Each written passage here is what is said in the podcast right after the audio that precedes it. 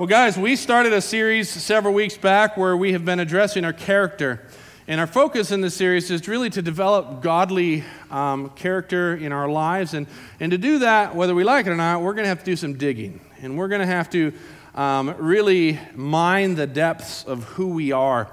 And uh, we just we need to do that. We're called to do that. And a lot of times when we take time to shine the light on these dark places of our life, man, it's not pretty. It just isn't. Um, but we need to do it. We're called to do it. Uh, Jesus says, be, be holy as your heavenly Father is holy.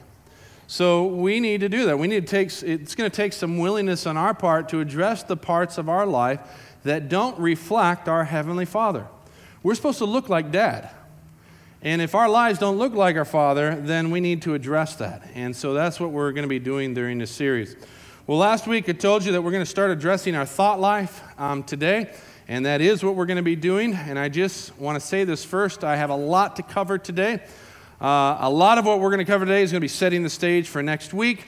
And all of it is important, but sometimes I find when I have a lot to cover, I will lose people in the process. You guys just kind of check out and start thinking about where you're going to eat at lunch. You got to beat the Methodists there and the Lutherans to the restaurant and all that sort of stuff. But I don't want that to happen today. I would encourage you to lean in on this and to take this in, try to apprehend as much of it as possible so that we can begin to see change happen in our thoughts. Uh, we need to address our thought life, Whitestone. Um, it is in this area, the area of our thought life, where, if we're going to be honest, most of us, if not all of us, desperately need to see true transformation happen. Because when we, I tell you, when we start to see transformation happen in our thought life, that's when we're going to start to see true change begin to happen in our lives. Why? Because thoughts are the starting point of so much of the evil in our lives. You know, when you think about it, truth is, it's our thoughts where we first started turning away from God. Started in our thought life. You think about Adam and Eve. When Eve sinned against God, the, the enemy got her to think different thoughts about God. And when she started to think like that, it led her to sin. So, thoughts are so very important, and we need to focus on those first if we want to see transformation in our character. So, this is our, I'm going to start out with this. Um, this is the very first and foremost important truth we need to get is that what we think about will greatly influence how we act. Okay?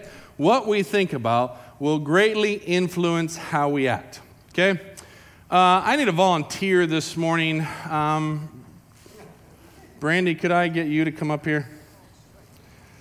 I hope you're. This really isn't a volunteer when I choose you, but uh, you can come over here if you want.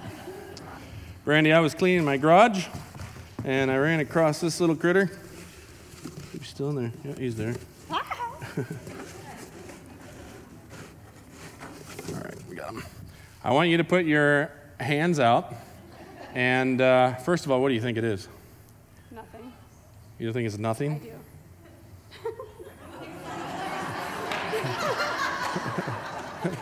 Okay. Is that All right, this is This has not worked 3 services in a row. All right. Give it up for Brandy. Although, you know what? Brandy made my point. What we think influences how we act. What did she think? That it was nothing, so she was willing to put her hand there. Thank you, Brandy. See? That's very good. First service, I picked someone and I asked her, I said, well, you know, because she just said, put it in there. And so I'm like, well, what did you think it was? She goes, I thought it was a mouse, but I love animals. I'm like, oh, why did I pick you? Second service, I said, what do you think it was? She goes, I thought it was a mouse. So I was like, I was fine with it. And I'm like, oh my word, what's the ladies whites don't like mice or what's going on? I did it with my office manager on Friday, and I almost had to take her to the emergency room. She was shaking so bad, it scared her. So I thought this was going to work great. But thoughts greatly influence how we act. Now, why is that the case? Because in our thoughts dwell powerful ideas and powerful images and powerful information. Like, for instance, Kathy on Friday, when I reached in the box and was going to put it in her hands, in her mind, she was having all these powerful ideas like, oh my word, you got this from your garage? Um, and these images of this mouse with huge teeth ready to gnaw on her, on her hand and, and all these, you know, information like this is, this is crazy. So she didn't want to touch it because of that. And we're going to look at these three things idea systems, images, and information because these things, these three things, play a crucial part in, in how they dictate our actions. Um, not sure if you've ever considered this before, but in, in all reality, it is our thought life where we have the most freedom. Okay? The ultimate freedom we have as human beings is the power to choose what we allow our mind to dwell on. Like, for instance, if I got Jordan up here and I uh, had her sit down in a chair and I tied her up and I gagged her and I put a mask on her and I put a bag over her head and I tried to bind her as much as I could, what could I not control? What she was thinking about. Yeah, she could think about whatever she wanted. I could try to influence, but she has that choice. Okay? We have the most freedom in how we think. But no matter how free we think we are, the truth is, we all, if we take time to pay attention to this, even in our thinking, we're not completely free. We will find out that our thinking is greatly dominated by the world. And the scary thing is, guys, we don't even realize it. I often tell you that while we live in a physical world, the unseen reality is just as real. It's just as real. We just don't pay attention to it. And because we don't pay attention to it, the kingdom of darkness likes to take advantage of that. You see, guys, we're in a battle. And our battle is not against human beings. I, I know you may think that, especially in our nation. It looks like that because everybody's against each other and we, everybody hates each other. It's, it's not even funny. But the Bible tells us, as followers of Christ, our battle isn't against other human beings. I don't care how different they are, how opinionated they are, our battle is not against them. Our battle is against the unseen kingdom of darkness. Let me show you this passage in Ephesians 6. Paul writes this to the Ephesians church. He says, For our struggle is not against flesh and blood, but against the rulers, against the authorities, against the powers of this dark world, and against spiritual forces of evil in the heavenly realms. Well, guess what? In this unseen battle, guess what the enemy goes after first? Our mind. He wants our mind because, guys, listen to this. If he can get us to believe something, we will live it out as if it were true. If the enemy can get us to believe something, we will live it out as if it were true. Uh, for instance, if an enemy can get a little child to believe that he's worthless, then that little child will live out his whole life believing it's worthless. He will live as if he were worthless. If, if a young little girl believes that she's damaged goods, she will live out her life as if she were damaged goods. The enemy, if he gets us to believe a lie, we will act out as if it were true. And so, this battle that's being waged against us is a battle for the mind, for our thoughts. 2 Corinthians, 2 Corinthians 4 4 says, The God of this age has what? Blinded the what? The minds of unbelievers. Now, why in the world would he want to blind the minds? Here's why. Look at verse 2 Timothy 2.24 or 225 those who oppose him he must gently instruct in hope that god would grant them repentance now what is repentance repentance is a change of mind so god would give them a change of mind leading them to a knowledge of the truth and then, once they get the truth, they will come to their senses and escape from the trap of the devil who has taken them captive to do his will. You see, if a person believes a lie from the enemy, the enemy is able to hold them captive to do whatever he wants them to do. It would be like me um, having Alex get up on the stage and I say, Alex, you cannot get off the stage. If you get off the stage, you will die. You will instantly die. It's all danger out there, but you're only safe on the stage. Well, if Alex believes me, she'll stay on the stage for the rest of her life. So, in a sense, she will be held a prisoner to the stage. But if God comes and he brings Alex truth and he tells her, no, you're free to go, it's going to set her free from her captivity. And it all started with the mind, what she believed.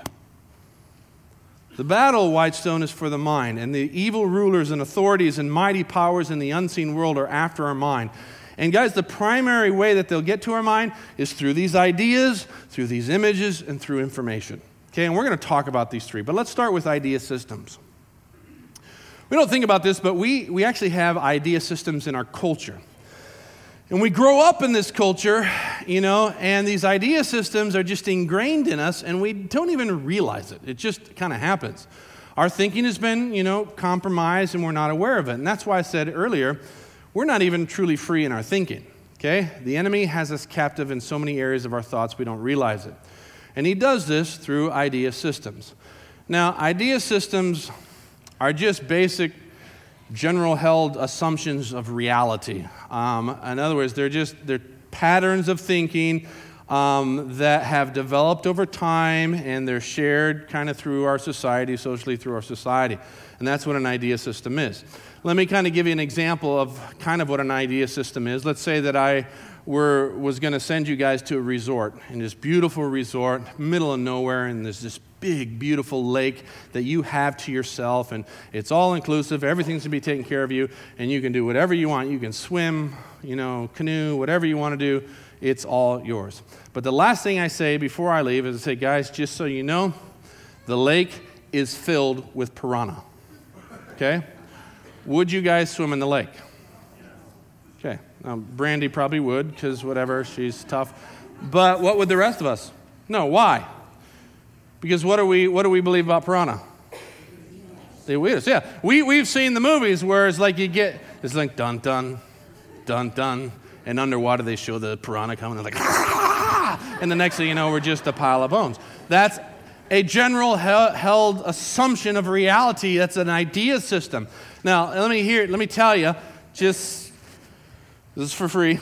Um, you can swim in waters with piranha. That, all the waters we swam with in Colombia were filled with piranha. And every once in a while you get bit, but it wasn't like they take you down to your skeleton in seconds, okay? but that's an idea system. You know, it's not one of the main ones I want to talk about, but that's, that's an idea system, and it causes, it affects how we act. Well, these evil rulers and authorities of the unseen world and these mighty powers are spiritual agencies that primarily work with the idea systems of our culture. And these idea systems affect how we act and behave. Let's talk about some idea systems. First of all, as Americans, a big idea system we've grown up with is freedom. I mean, from the minute we're born as Americans, this is the land of the free. We, we buy into the whole idea system of freedom. Okay? Here's another one the American dream. We buy into the American dream. That is a common idea system held for, you know, every American.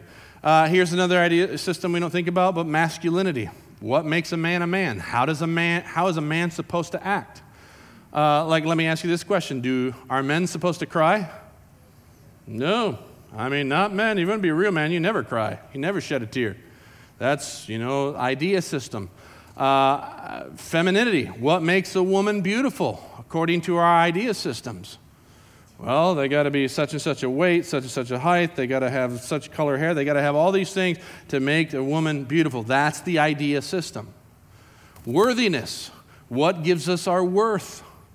Well, our society has idea systems about that. And on and on it goes. There's countless idea systems. And these things are all around us and they affect us and they're impactful in how we approach life. And a lot of times we don't even realize that they're there. They're just cultural baggage that we've picked it up, picked up since little kids, and we live with them and we act with them without even knowing it. And the scary thing is, is that these idea systems can be and are manipulated by these evil forces and in fact, my opinion, it's the way that the kingdom of darkness dominates humanity, simply through ideas. And let's do an exercise just to kind of explain what I'm talking about. Let's talk about the American dream. What is the American dream?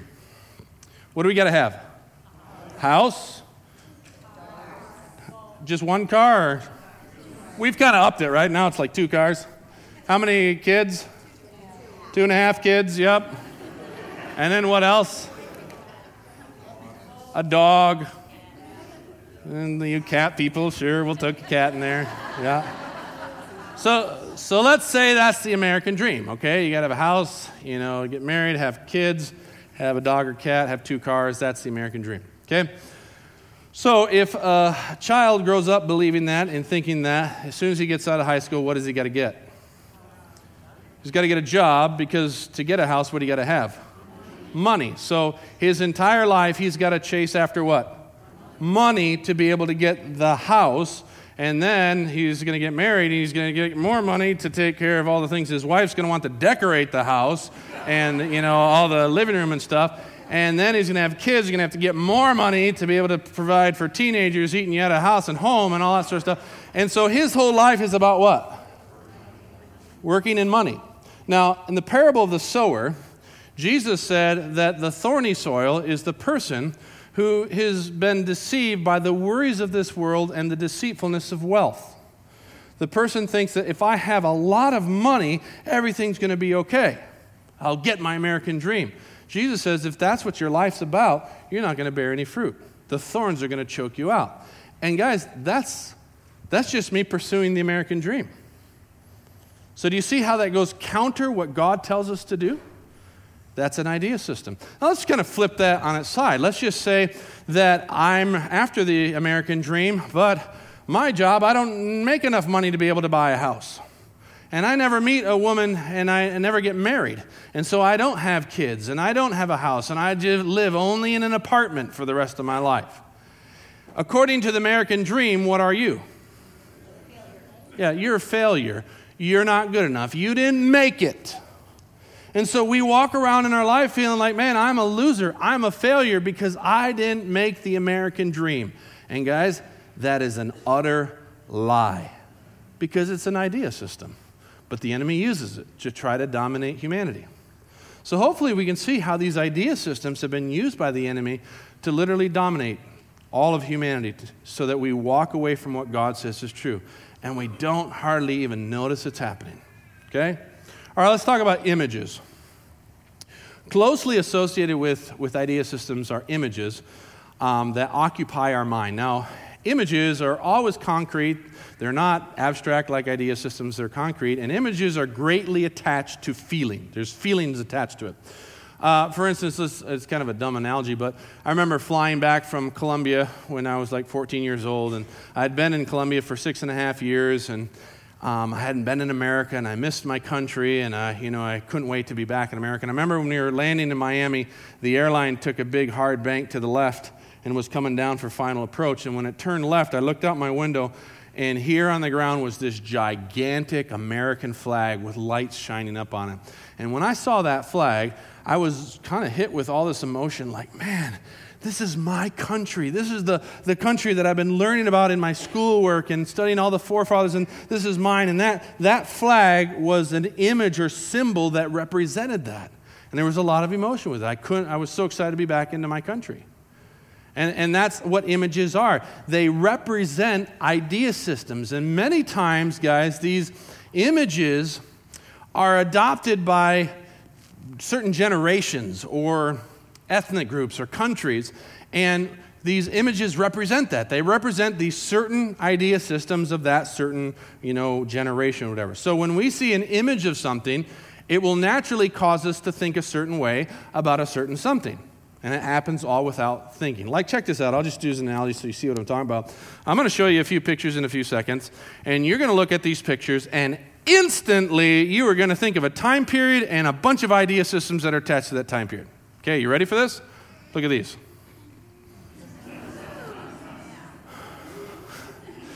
This is my graduation picture. okay, tell me, what do you think of when you see these pictures?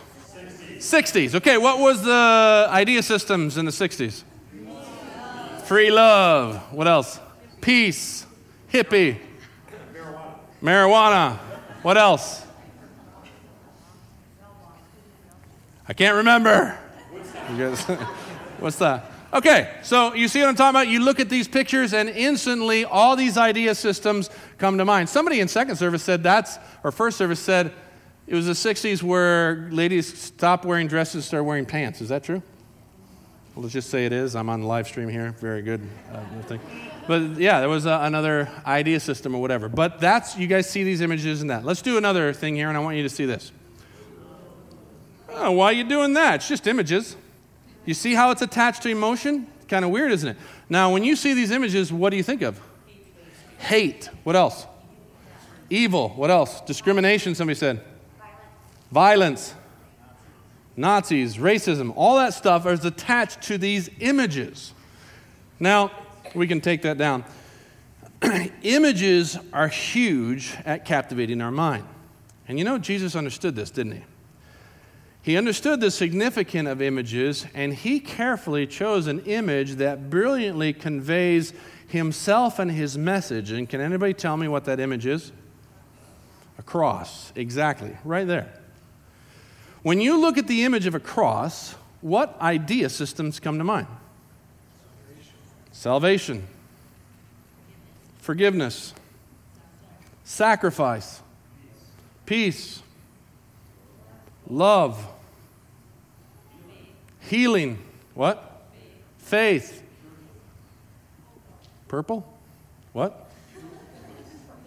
Uh, say it louder. Truthfulness. Truthfulness. What else? I thought I heard frog second service, so I. Okay, so the point is you look at this symbol, this image right here of this symbol, and all these idea systems come to mind and are attached to it.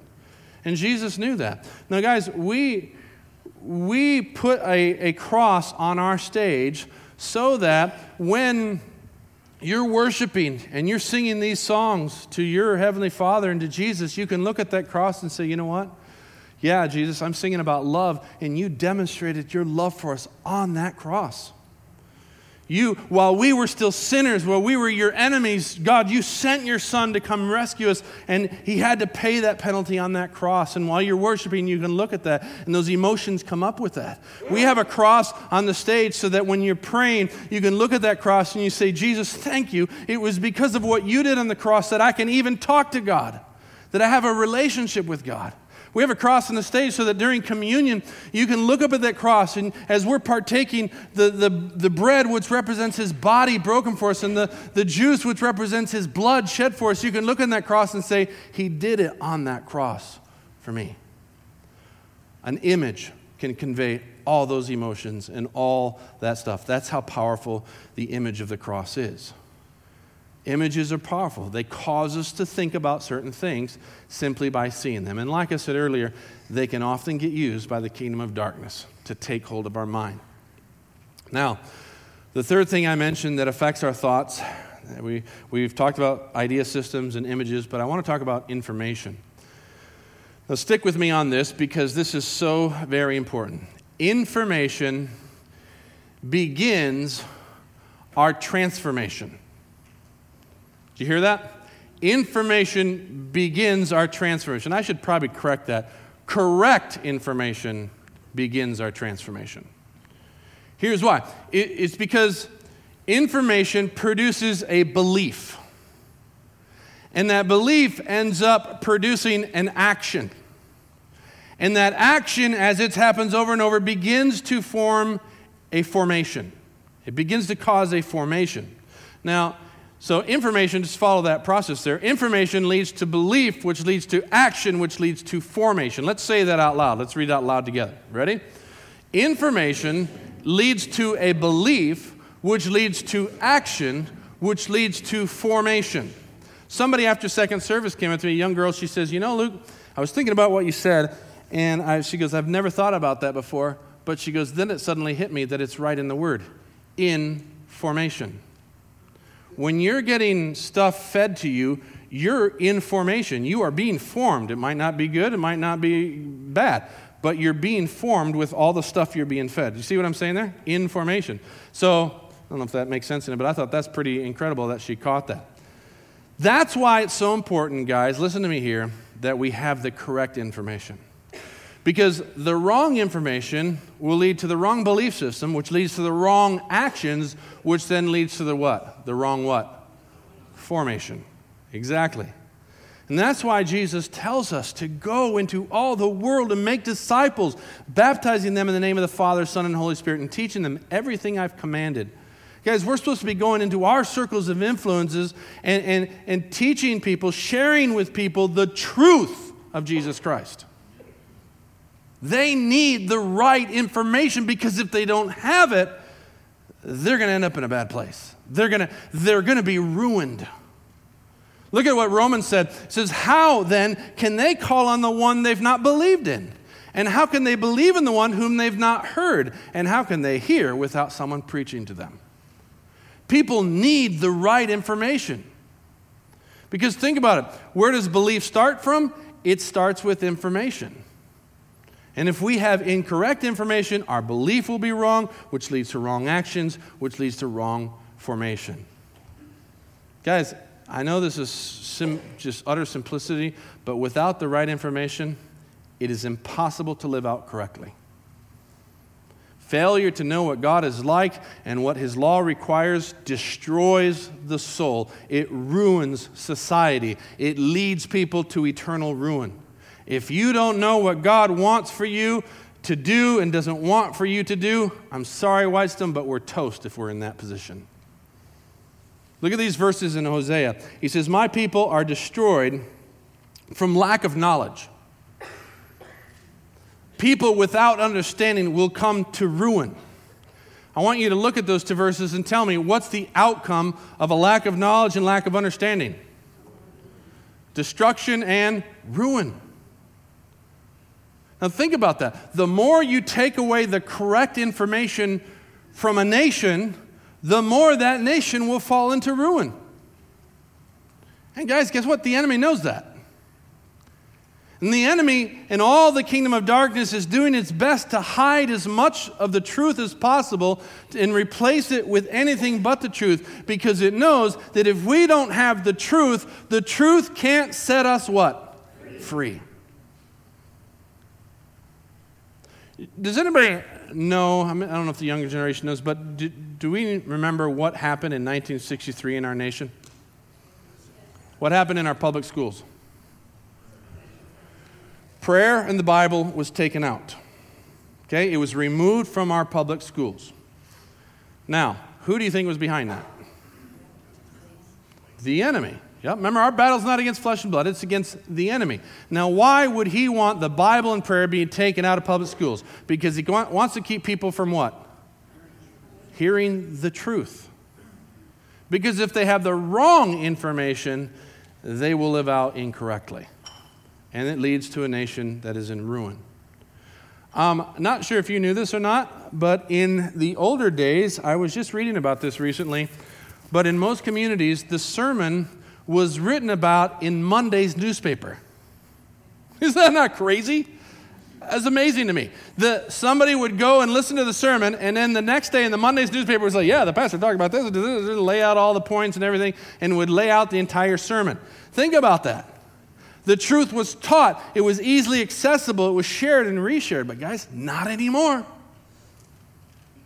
The enemy has done a great job at hiding the truth and twisting the truth and replacing the truth with all sorts of ideas and falsehoods that might sound good to humanity, but it's the wrong information. And guys, we see the brutal consequences of it.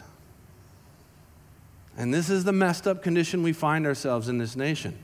We've taken the correct information about God and we've put it away. And like it says in Romans, we've exchanged the truth of God for a lie and we wonder why we're in the mess we're in. So, hopefully, you're seeing how the enemy has done a brilliant job of trying to dominate our thoughts. He does it through faulty idea systems that we bought into hook, line, and sinker. He does it through images that conjure up feelings that lead us away from God. And he uses wrong information, information that is completely false that leads to our destruction. The enemy is doing his best to destroy our thought life.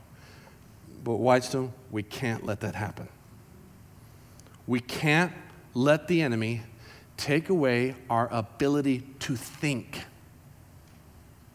True spiritual formation requires thinking.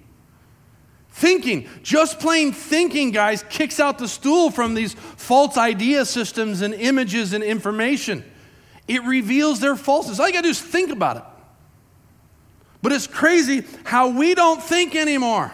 We just kind of walk around, around in this numbness. We, we come home from work and we sit in front of this tube and it feeds us information. We hop in a car, we turn on the radio and it just feeds us information. We put earphones on and it feeds us information. We're just constantly just taking in, but we don't take the time to think. We can't be like that, Why? We must think. The mind is an incredible gift from God, and we must make sure that we undo the damage the enemy has tried to do with it. It's a key part to our spiritual formation in godly character. And it's going to take effort on our part. It just is. And so, guys, if we're going to prevent the enemy from ruining our mind, we need to quickly understand in a very simple way, it's a very crude way, but how the mind works. And I really think that this crude explanation will help us um, in our journey here. Let me, let me try to explain. The mind, whether you know this or not, our mind stores information two ways either logically or experiential. Okay, does that make sense? We take information either through logical information being given to us or experiential information. Now, when we receive logical information, it for the most part isn't emotionally charged. Okay? Like, for instance, I tell you something, you hear the information, and your brain files it away in a little information file. Okay? Now, sermons are logical presentations of the truth. I'm presenting you truthful information, and your mind is taking it in. Okay? There's very little emotion. You know, half the time you're sleeping, so there's no emotion at all going on with that. But that's logical. Okay? That's logical information. But when we receive experiential information, it almost always is, is emotionally charged. And when it's emotionally charged, it's usually filled with a lot of feeling. Let me give you an example of this. Let's say that you're walking along um, in your yard and this poisonous snake rears up and it bites you in the leg. And you, I mean, you hobble to the house, you call 911, they come rush you, they make it to get you to the hospital, and you are on the brink of death, and they're, you know, having to, you know, bring you back, and, and you almost lose your leg, it turns black and blue, and they're sucking the poison out and all this stuff. And, and after about a month of being in the hospital, you finally are able to leave, but there's a big scar on your leg and you have a limp, all because of a snake bite. It was one of the most painful experiences you've ever been through. Now, let's say that one bright sunny afternoon, you're walking along in your yard and a little harmless garter snake comes riding, running through the grass. What are you going to do? you're going to run for your life. Okay? And now, did you have to think about that? No, you didn't go, oh, that's a snake. I was bit by a snake once and almost died. What should I do here? I should probably run. No, your brain went, been here, done that, get out of here! And you run for your life. Why? Because you took that information experientially and it was emotionally charged and it stored that information and it's in there. It's a little bit like just recently I was at a wedding, Echo Steinke and Jeff Steinke's son's wedding. And after, you know how after the wedding ceremony, there's that period of time before the reception start? And, you know, you're kind of sitting around talking with friends, whatever, and those guys are walking around with the little platters, you know, with the little food on it, and you're kind of walking along with them, kind of trying to pluck stuff off and trying to act like you're the first time you've, oh, let's try this, you know, and it's the eighth time you've taken it. Well, I'm there with, you know, the shavers, and we're sitting there talking, and this guy walks up with these little deep fried pastry little dealies, and Irene goes, Look, you should try one of these. So I'm like, All right. And I had a drink in one hand. I was kind of holding something else in this hand, so I didn't really have much to do it. And so, like, I didn't want to get it on my suit, so I'm, it felt cool to the touch. So I'm like, I'm just to put it in my mouth. So I put it in my mouth, and I took a bite, and it squirted this, like, hot fluid all over. I'm like, ah, sweet daddy. And I'm chugging it, you know, trying to keep my mouth thing experiential. Five minutes later, the guy showed back up with the little pastries, and this time, guess how I grabbed the pastries? You know, very careful, because I learned. I stored that information through experiential. Experiential information is a powerful thing in our lives. Experience is a great teacher. And guys, guess what? Enemy knows that. That's often why the enemy will go after little kids. And when little kids are growing up and they go through like different traumatic experiences, the enemy will plug in his lie. When something happens in the schoolyard and somebody says something mean to that little child, the enemy will plug in his lie and say, Yeah, you're worthless. And if that little kid believes that, he will live it out as if it's true. There was a person who came out to me first service and he says, You know, I remember I was a little kid and somebody came out to me and said, you're ugly. And he says, And I've never forgotten that, and I've lived my whole life with that feeling, that lie. Didn't deserve my wife because I'm ugly. The enemy does that. And I remember one time when I was a little kid, guy Keno says, Luke, can you, you can try this right now. Can you wrap your hand around your wrist and touch your fingers? And I'm like, no. And he's like, that means you're going to be fat when you're older. And I'm like, really? as stupid as that is, when I start to gain weight, I'm like, he was right. so sucker. Experience. Scripture says, do not be conformed to this world any longer, but be transformed by the renewing of your what? Mind. We have to renew our mind, Whitestone. We have to. Now, because our mind receives information these two ways through logical and experiential, then renewing it is going to require renewal in both ways. It is important that we begin this transformation of our mind through these two avenues, through experiential and logical. So that means we need to receive logical information. It's so important, third service, that you are feeding your mind with truth. That you're digging into the Word of God and you're studying it and you're, you're reading books that help explain the Word of God so that you can live it. And, I'm not just because I'm a pastor, I'm not just saying this, but you need to come to church on Sundays and worship with your brothers and sisters and praise your Lord and Savior. You need to listen to the sermons and grow from the truth that's being presented. Logical information is key to our formation. But we also need to receive truth experientially as well. And so, that being said, there are certain tried and true disciplines that we can put into practice. Now, that word practice means experiential. We're practicing it, we're put in practice. And these things are going to aid us in the transformation of our thought that's going to lead us into the mind of Christ, which we're all supposed to have. And that simply put is spiritual disciplines. And I talk about spiritual disciplines all the time. Spiritual disciplines, simply put, are activities that are within our power that enable us to do what we cannot do on our own effort. Okay, in other words, it's what we can do certain things in our life through these spiritual disciplines that allows the grace of God to do things in our life that we can't do. So it just, it just provides fertile ground for grace to work in our life. Because the truth is, we can't transform these ideas and images that are in our mind by direct effort. We can't. We need God's grace. But as we adopt these certain practices into our life, slowly and indirectly, the grace of God is going to produce the effect that we desire in our minds. And in my opinion, the most obvious spiritual discipline for our mind is guess what? Memorization memorization. And I know all of you guys are going, oh, brother. I get it. No discipline, in my opinion, is more important and effective in the quest for mind renewal than memorization. It's the primary discipline for thought life. Many of you guys know this verse. Blessed is the man who does not walk in the counsel of the wicked, or stand in the way of sinners, or sit in the seat of mockers. But his delight is in the law of the Lord and on his law, he what? Meditates. How long? Day and night. Day and night. Day and night. You do that, you're like a tree planted by streams of water, which yields its fruit in season, whose leaf does not wither. Whatever you do prospers. That's what meditation on the Word of God does. But you know what? To meditate on the Word of God, it needs to be up there, it needs to be memorized.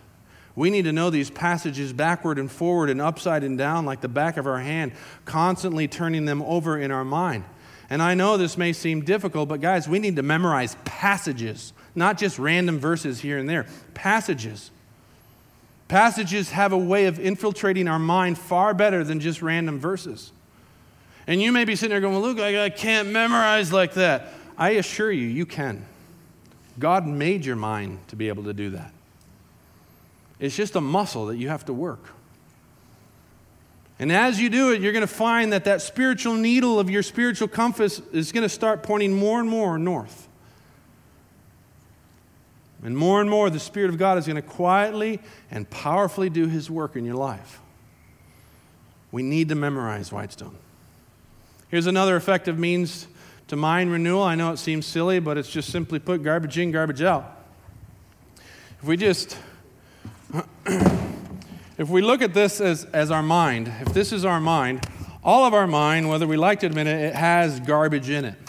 And so we're supposed to be renewing our mind, right? So we're supposed to be taking the garbage out and replacing it with truth. But what happens if we're taking trash out and we're putting it in at the same time? And we're watching all these cruddy shows and we're listening to all this stuff and we're looking at horrible things and we're taking stuff out while we're putting stuff in.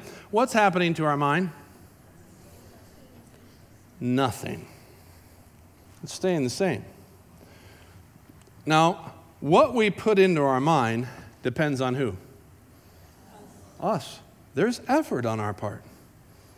God's not going to intervene and say, oh, I'm not going to let you watch that. I'm not going to let you do that. I'm not going to let you listen to that.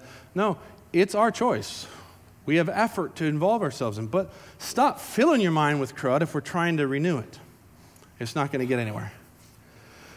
Another effective means we have available to use are images. We just talked about them. Images and symbols. Being able to keep the Lord before our minds constantly, I'll tell you, third service, it is a difficult endeavor. It is hard to do. Because our mind is, it's pummeled by the physical realm. We're constantly barraged by what we see and what we hear. And so to focus on the unseen realm takes a lot of practice and it takes a lot of work. You know, Philippians says this finally, brothers, whatever is true, whatever is noble, whatever is right, whatever is pure, whatever is lovely, whatever is admirable, if anything is excellent or praiseworthy, what are we supposed to do? Think about such things. Think about them. Well, that sounds great, but how? Well, images and symbols can help us with that. We should be placing symbols and images in very conspicuous spots for us to, to look at and go, oh, yeah, that's right. That reminds me of God's presence. Oh, yeah. Put a verse, hanging a verse on a wall, or putting a verse on your steering wheel or on your mirror. So you look at it oh, yeah, that's right. It's steering your mind to think about such things. Now, I'll just say this to you. When you set these things up in your life in different conspicuous spots, move it around from time to time. Because what you'll find is it'll just become part of the scenery. It'll just become part of the, you won't even notice it's there anymore. You're like, oh, yeah, I haven't seen that sign in six months. Kind of like my house. There's like a wall that needs drywall done on it. I haven't seen it for six years. It's just, it's part of the scenery. Visitors come over and go, oh, my word, what is that? I'm like, oh, that's right. But we'll do that. If, we, if you hang things in certain places, you won't start to see them. So move them around. Put them in spots where it causes your mind to think. Another thing we need to do, guys, is study the life of other saints that have gone on before us. Um, study their lives. Don't just focus on what they did, focus on how they did it. What did they incorporate into their lives to experience the fruit that they did? And always remembering that, guys, these people weren't perfect. They didn't, they didn't always get everything right, but we can learn from them. Okay? And then lastly, I just want to say this to you you need each other. You, you, just do. You need each other. You need to surround yourself with other disciples who are on the same path to transformation of thought life. Help each other. Give suggestions to each other. Encourage each other. This is a huge, this is absolutely huge in our life of transformation. You know, a group of guys meet every other Tuesday at the Quarry Group to, to study the Word of God and to encourage each other and to build one another up. I encourage you, men, be part of that. You need each other. Whitestone, you need to hear this from me. I need you. And you need me. And so let's together take on this mind of Christ. And let's together have transformation in our thought life. Amen? Amen. Here's our homework for this week.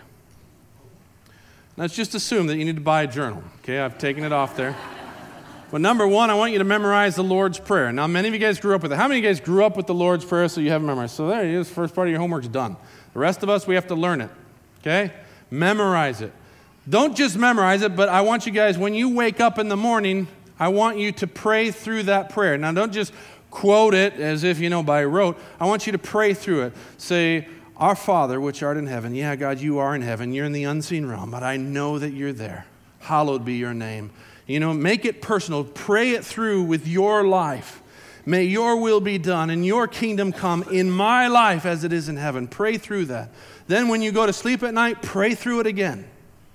Pray through that Lord's Prayer. Memorize it. Think about it throughout the day. And then, thirdly, set up either verses or symbols of images of some kind in conspicuous places to remind you of God's presence with you. Okay?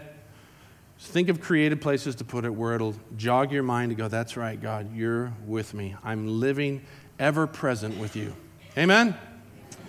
Guys, I love you so very much. Let me pray for you. Heavenly Father, thank you for my Whitestone family. They are some of the greatest people on this earth. God, thank you that we get to do life together, that we get to run after you together. God, we desperately want godly character.